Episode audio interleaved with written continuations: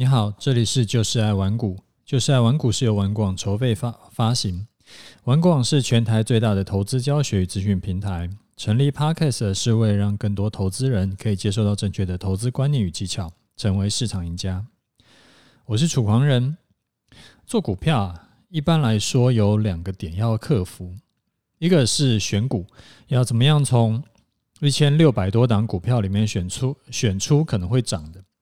另外一个就是说要，呃，挑出来了会涨的股票以后啊，要能够找买卖点。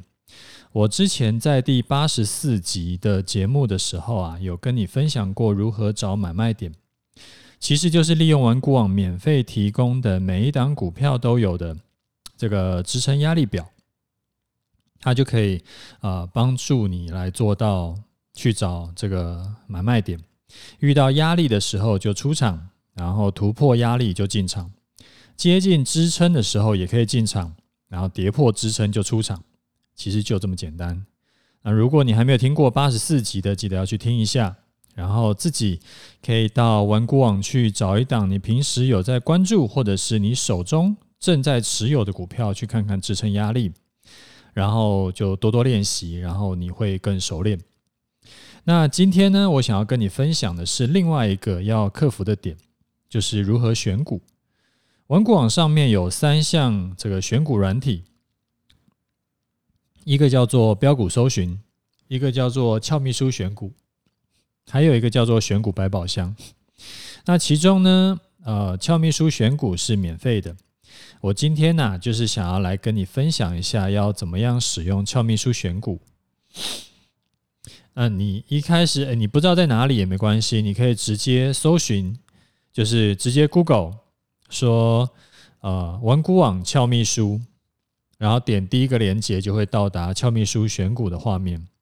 一开始进来呢，到俏秘书选股那一页呢，你就会看到它会分成左边是红色的啊多方选股，右边是绿色的空方选股。那我今天主要是跟你分享左边的多方选股的部分，因为反正空方的你就自己反过来解读就好了。啊，它这边会有上面有呃好几个区块。那第一个区块呢，它会帮你列出来突破整理区间的股票。那列出来的呢，这些股票呢，就是今天它是突破了近几日的这个整理区间的股票。那选出这种股票要干嘛？它之前呢、整理了一段时间啊，今天突然出现一个，就是突然出突然突破，那不管是偷袭的跳空突破呢，还是它是长红突破，它都会让之前在整理区间的时候进场的这些筹码变成是账上是获利的。所以如果你有在之前买进的话，那那个呃，所以如果你有在它突破了以后去买进的话。在整理区间的高点，它其实就是支撑；没有跌破整理区间以内的话，它就是偏多思考，呃，偏多操作。当然啦，它这个选出来的股票有可能会选出来一些是呃比较成交量比较小的，也可能是直接跳空它就涨停了。那所以这个东西就会需要你自己再去筛选，不是说现在是要报你名牌，而是说它可以帮你节省掉很多时间。因为你可能原本就想要去找突破整理区间的股票，但是你不太可能一档一档、一千六百档一档档去看嘛，所以他就呃，我们这个俏秘书呢，他就直接是秀给你看，今天符合的啊突破整理区间的股票有哪些，然后这时候你再一档一档点进去看。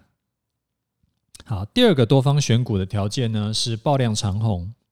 爆量长红啊，我们这边的定义是，它要同时出现这个爆量，而且它要是长红 K 棒的股票。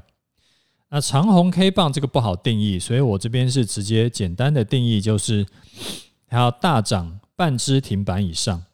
然后那它的爆量呢，定义是啊，成交量要超过五日均量的两倍以上。那当然我知道了，这个大涨半支停板，它其实不一定是红 K 嘛。然后它也许是开盘的时候就涨停，然后盘中跌个两三趴，那它也就是黑 K。但是我们这边就简单的来设定条件就好。因为你还是需要一只一只进去看，你不太可能上面报几只股票你就就买几只股票嘛。那为什么要同时符合爆量跟长红呢？因为我当初在找这种股票，因为我想要找一个就是量价齐扬的强势股，还有攻击量，而且它是大涨的。那第三个条件呢，叫做连续爆量长红。那这个条件当然更严格了，因为它除了要前一天符合爆量长红这个条件以外呢，它隔一天它还要继续上涨。那会有这个选股条件呢，是因为标股时常是连续攻击的。那如果能够符合连续爆量长红，它虽然说买点会比呃，就是只有单看爆量长红这个条件要高。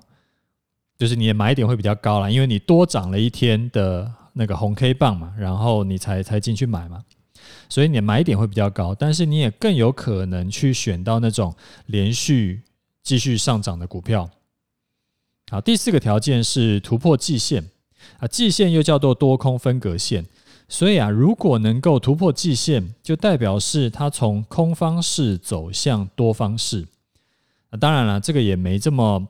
就是好像只要满足突破季线，就一定是就一定是好事，就一定是偏多，也不一定啦。因为你还要考虑到可能季线是上扬的还是下跌的，然后那或者是有一些强势股啊，它其实根本不会跌到季线，它就直接在攻击了，所以这个条件也就选不出来。所以突破季线呢，这个条件是啊，相对前面几个条件是相对容易达成的。所以你看，在大部分的情况下，大部分的盘是满足突破季线的这个条件的股票会比较多。第五个条件是 K D 要黄金交叉，那 K D 指标，我想你应该很熟了，这个我就不特别讲。第六个条件是五日跟二十日均线黄金交叉，那像短均期的均线向上穿越更长期的均线，就代表说近五日的投资人的进场成本。它是从低于变成高于近二十日的进场的成本，代表说股价是持续往上走，也是偏多。但当然也有可能是会出现那种股票正在盘整，然后结果今天的五日黄金交叉二十日，那明天呢又变五日黄金呃死亡交叉二十日，所以这个一样是需要你一支一支点进去看。那这个是完全免费的选股条件给你参考，这六六个条件都直接是免费的给你参考。那早上呢九点半到下午收盘一点半，它每五分钟就会更新一次符合条件的股票给你用。那要怎么用嘞？你可以先就是一个一个条件点进去看。然后点进去说找那种符合条件的股票进去看，然后你要先去看，你要先去抓感觉，那哪一种类型的股票比较符合啊？你就是真的是想要买进这种的的那个样子。例如说，有些人呢，他就喜欢买那种爆量长红的股票，因为呢，他就觉得这种带量攻击的这种表态是一种，就是好像我我就是告诉你我要涨了，而且我带量。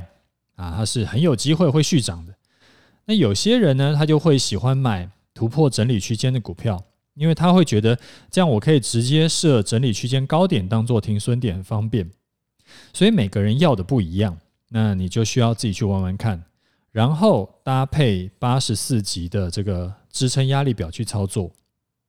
那一开始你一定是不熟练啊，所以如果你一开始不知道怎么上手，那你就。要花点时间去练习，就这个是这个功能是可以符合，不能讲符合，就是可以呃解决一部分你的选股的需求，然后再搭配呃支撑压力表，它是符那个可以解决掉你不知道怎么选进场出场点的这个需求。啊，这两个搭配来用的话，会就是呃会特别好。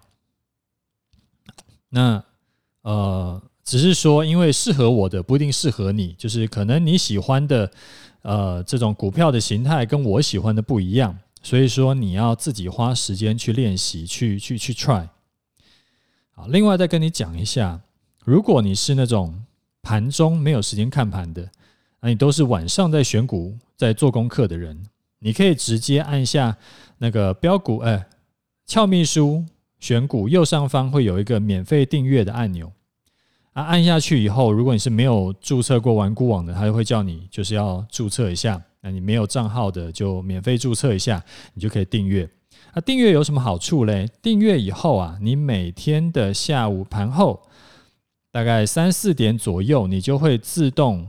就是你的 email 就会收到今天的俏秘书选股的内容，会寄到你的 email，你就可以慢慢做功课。然后这些功能呢，不管是订阅还是在盘中的时候去看，都是免费的。这个有点，这个比较算是做功德啦。那不过我最后还是要提醒你哈，就是俏秘书啊选股，它这个选出来的股票。不是保证上涨，它还是会受到大盘、受到个股本身的影响。所以说，哎，就是它不是一个圣杯啦，不是说上面跑出来可能几十只股票，然后就随便你闭着眼睛买都会涨，没有这种事情哈。所以你还是要配合我之前教过你的，好比资金分配的方法，然后还有一些停损的手法，你自己就还是要做。好，这个是今天跟你分享的，因为上次有看到，嗯，就是听众在在 Facebook 上留言呢，他就跟我讲说，诶，希望我可以多分享一些，嗯，就是玩股网上面的一些功能，然后对投资人，我觉得对投资人会有帮助的，可以多帮大家介绍一下，因为玩股网上面的功能太多了，那如果没有，呃，就是有人。就是带你进门的话，有的时候根本就我有点眼花缭乱这样子。好，我来回答一下听众的问题哈。他说：“哎，楚大你好，然后请问楚大呢？因为最近我姐姐想要定期定额买 ETF，那本来我是建议她买零零五零，那后来发现台积电就占了零零五零持股的一半，啊，好像涨跌都要看台积电的脸色。”所以啊，我就建议我姐姐买持股比较分散的零零五一，但是看成交量零零五一少得可怜，不知道楚大的建议是如何呢？那另外想要请问零零五零零零五一是不是有下市的可能？感谢楚大。呃，你好哈，这个台湾五十啊，零零五零涨跌都是看台积电的脸色，这个不一定是坏事啊。为什么嘞？因为台积电它其实就是台股权值最大的股票嘛。那它光是加权指数，它占的权重都都达三成，所以说台湾五十有一半是台积电，我觉得其实蛮合理的。而且零零五零是这种，它就是属于被动型的市值的 ETF。那就是因为台积电它去年涨很多嘛，所以它权重很高。所以台积电只要持续走强呢，啊，零零五零也会跟着越来越强。如果像像去年零零五零的涨幅就比整个大盘的涨幅要要多很多嘛。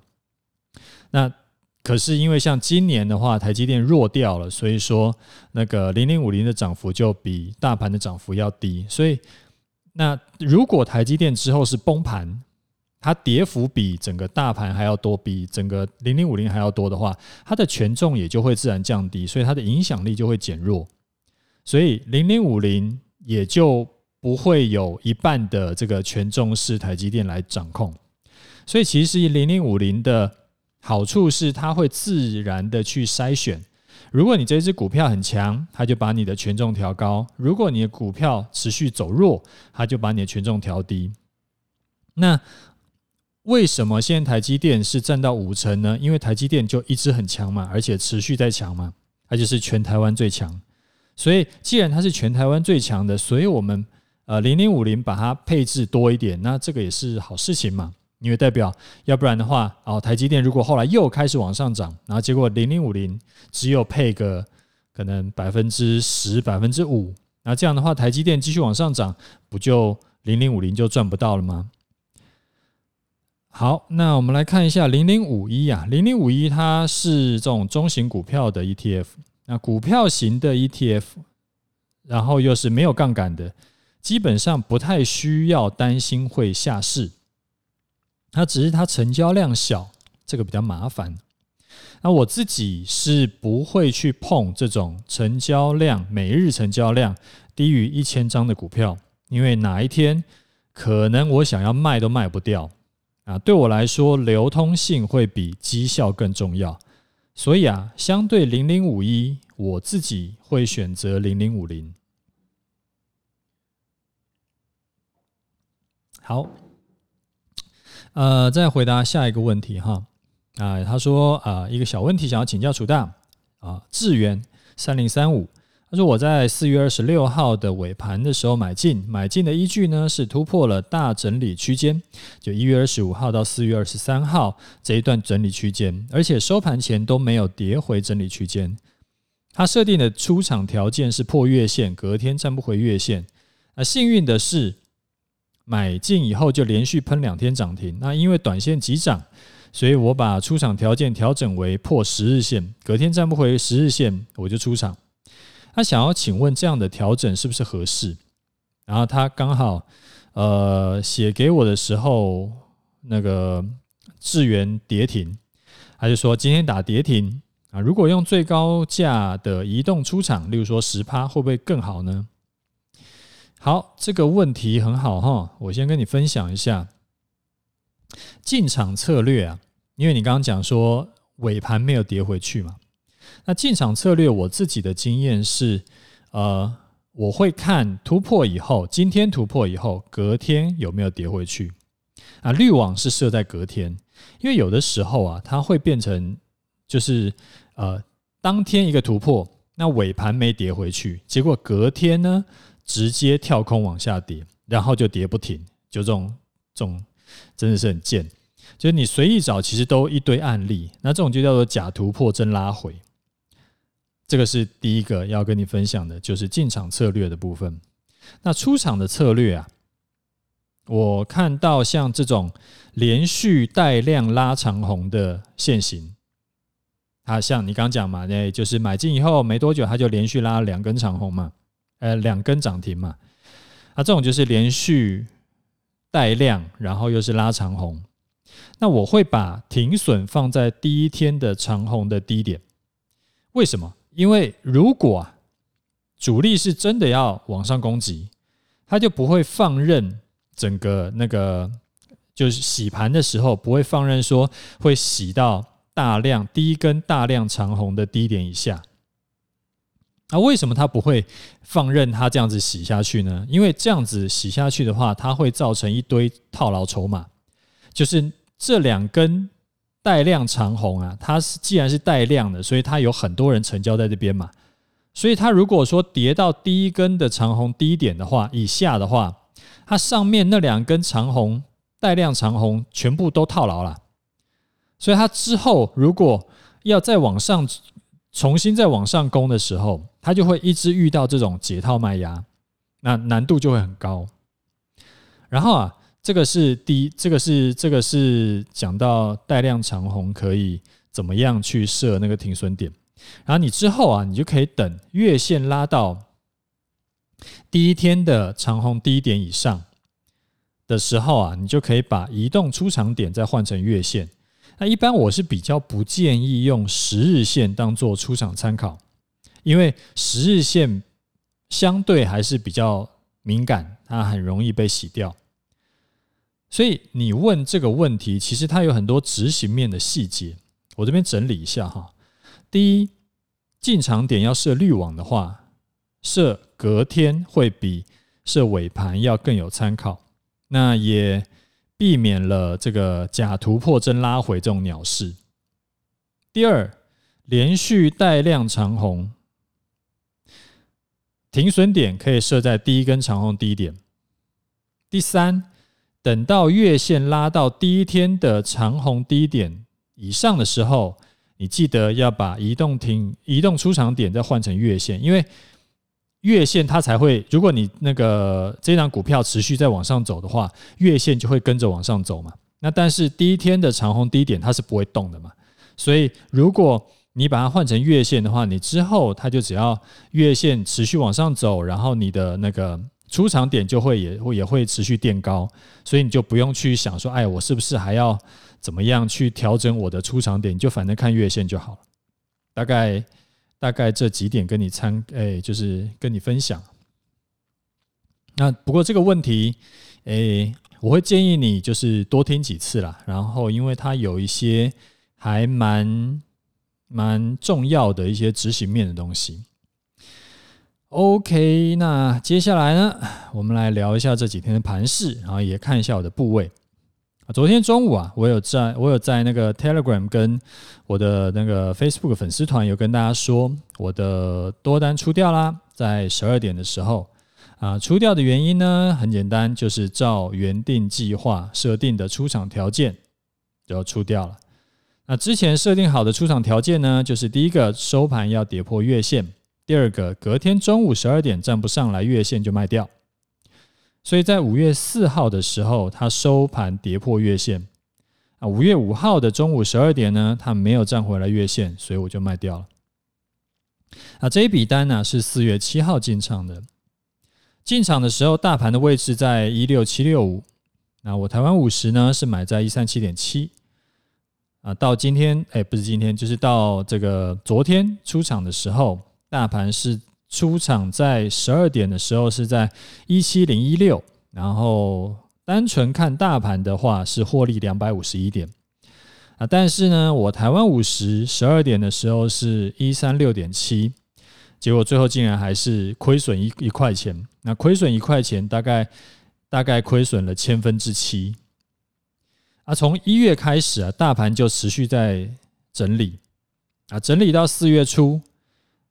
它就一直在那个一五一五零到一六五七九之间震震荡，那所以那呃，我现在跟你讲说，就是帮你重新从我们进场到出场帮你顺一遍。那我说从一月的时候，大盘就在整理嘛，然后整理到四月初，然后它一直在一五一五零到一六五七九之间震荡。啊，既然在整理，那就让它继续整，我们不急着进场。等盘整结束，趋势出来再进就好。那问题是我怎么知道盘整结束了没呢？之前不是有跟你分享过，盘整结束还是趋势结束，都是你回头看的时候，你才知道哦，原来之前是盘整，原来现在走趋势。那你没有办法是盘整正在盘整的时候，然后就知道接下来会怎么样。就明天会继续盘整吗？还是明天会往上冲？还是明天会往下跌？这个东西就是没有人可以知道的。所以我怎么知道盘整结束了没呢？其实最简单粗暴的判断方法就是，它真的是突破了盘整区间的最高点，或者是跌破了盘整区间的最低点，那就算是表态了。那在二三月的时候，那时候我们不是有做了一次空单吗？然后空单结果停损。赔了大概一趴多，所以后来啊，我就更谨慎的选择进场点，我宁可是买高一点，然后不要在盘整区间里面被打来打去。所以到了四月六号，它终于站上了一六五七九，就是整个盘整区间的高点以上，而且隔天没有跌回去，所以我就进场了。那隔天没有跌回去，这个东西就是设的滤网，所以我就进场。那停损参考那个时候是设在一六五七九，如果某一天跌破，呃收盘跌破，而且隔天中午十二点站不上去就就卖掉。啊，为什么要把停损设在一六五七九呢？因为我买进的动机嘛，其实就是我是买它大盘突破之前的这个盘整区间以上，所以突破了以后呢，我预期盘势会持续上涨，那所以我就愿意。买进，而且持有股票，所以啊，如果之后跌破了一六五七九，代表说我进场的动机消失了，那也就没有必要再继续持有了，就应该把股票卖掉。所以我会把停损设在这个这个价位。到了四月十九号，二十日均线终于超过了一六五七九。所以呢，我们就把移动出场点从固定的一六五七九改为以月线参考，这样子盘势持续上涨，月线也就跟着上涨，达到移动停利的效果。就像我刚刚回复一位听众的这个问题的时候，我讲的这个概念。然后就一路顺顺的抱着，直到五月四号收盘的时候收在月线以下，隔天中午还站不上去，所以我就出掉。从去年三四月开始，那个时候我就公开分享我的操作，到现在已经超过一年了。那总共呢，我做了五笔单，我只做五笔单。前两次是分享在我的部落格，因为那个时候还没开始录节目嘛。那后三次呢，都是有在 Podcast 节目里面讲。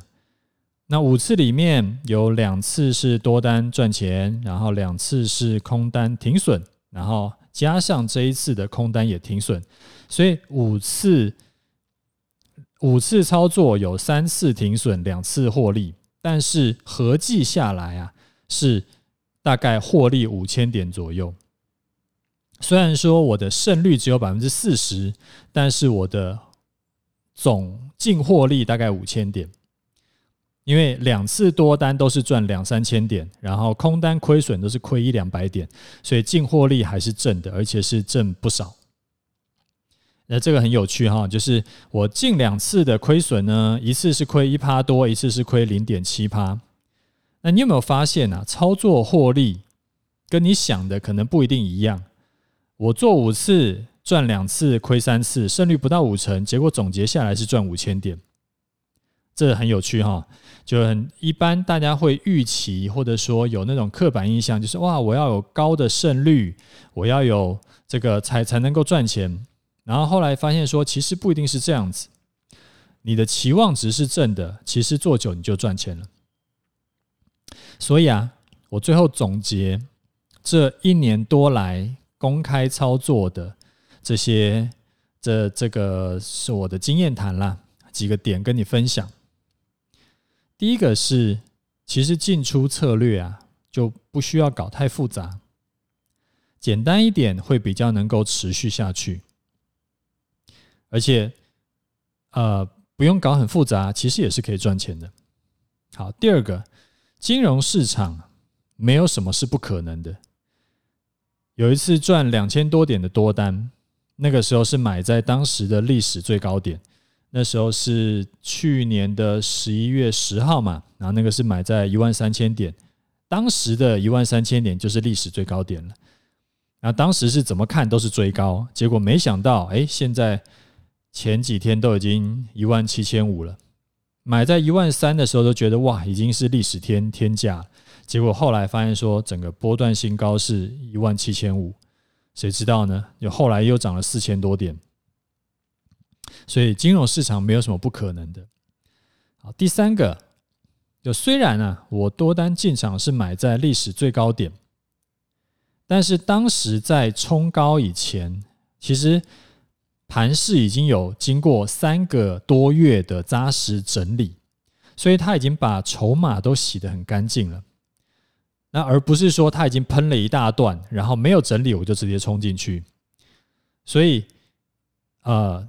你不要看到说，我这边讲说啊，我买在历史最高点，我去追高，结果竟然还能赚钱。那这个有一个前提，就是它之前有经过一段的整理，而且整理了三个多月。好，第四点呢，就是出场以后啊，无论上一笔单是赚还是赔，我都习惯会空手观望一阵子，因为空手也是一种操作，就是我们操作。不是为了操作，就我的我我操作是为了赚钱嘛？我不是为了操作而操作，我不是为了持有股票而操作，我是为了赚钱而操作。所以，当我发现有的时候啊，它的一个盘势，就是说可能空空方式要转多方式，或多方式要转空方式，中间会需要一个转转的那个时间，那我会习惯会多看一下，我宁可。就是多观望一下，急着进场就被打耳光。好，这是第四点。第五点呢，就是被停损一次以后，下一次的进场点我就会习惯设定更严谨，我尽可能的不要被盘整盘去扫停损，因为扫停损只要扫个几次啊，其实我就重伤了。所以像呃，从二月份。就是一二月啦，一月一月刚讲一月中开始到四月那时候，其实它就是一个大的盘整盘整盘，也是盘整了三个月。可是盘整三个月呢，我知道很多人的是很多人操作啊，他是做顺势交易的，然后他就这三个月他被他被扒死了，他可能呃去年赚的全部赔掉。如果说他是还有加码的，他把去年赚的全部赔掉，这个是很正常的事情。但是我们这三个多月来，我就只有。哦，赔了两笔，而且赔两笔就是一笔是一趴多，一趴是一呃，另外一笔是零点七趴。那这个就是呃，怎么讲？我觉得稳比较重要，然后能够不要受伤就不要受伤，不一定能每一笔都能抓到，每什么什么涨一百点也可以赚到，跌一百点也可以赚到，然后跌两千点也可以赚到，没有这么厉害的啦，就。我们能够是趋势出来就赚到，但是盘整的时候也尽可能的不会受伤。我觉得这个才是真的是能够做长期而且比较稳定的获利的方法。当然，还后面其实还是很多啦，很多细节啦，一些想法啦、观念啦。那你自己可以去听一下我这个从之前的节目到现在，其实每。几乎每一集节目吧，里面都会讲很多这种执行细节，或者是观念，或者是呃心态。这个其实都是我自认是蛮还蛮有价值的。那如果你是一路听的听我节目的老朋友，你自己应该不管你是不是跟单，还是说你是做研究，你自己做起来应该也会蛮有感的。因为呃前一阵子我都还是每天会帮你更新嘛，所以。有的时候，你就可以去对照一下你的看法跟我的看法，或者你的做法跟我的做法有没有什么地方是不一样的，然后再去想一下，诶，那哪一种可能会更好一点？这个就是还有很多的妹妹嘎嘎，这个之后有机会都还可以慢慢跟你分享。好，那我们今天节目先讲到这里。有问题要问的话，你要留言，然后我会尽可能的详细回答你的问题。OK，就这样，拜拜。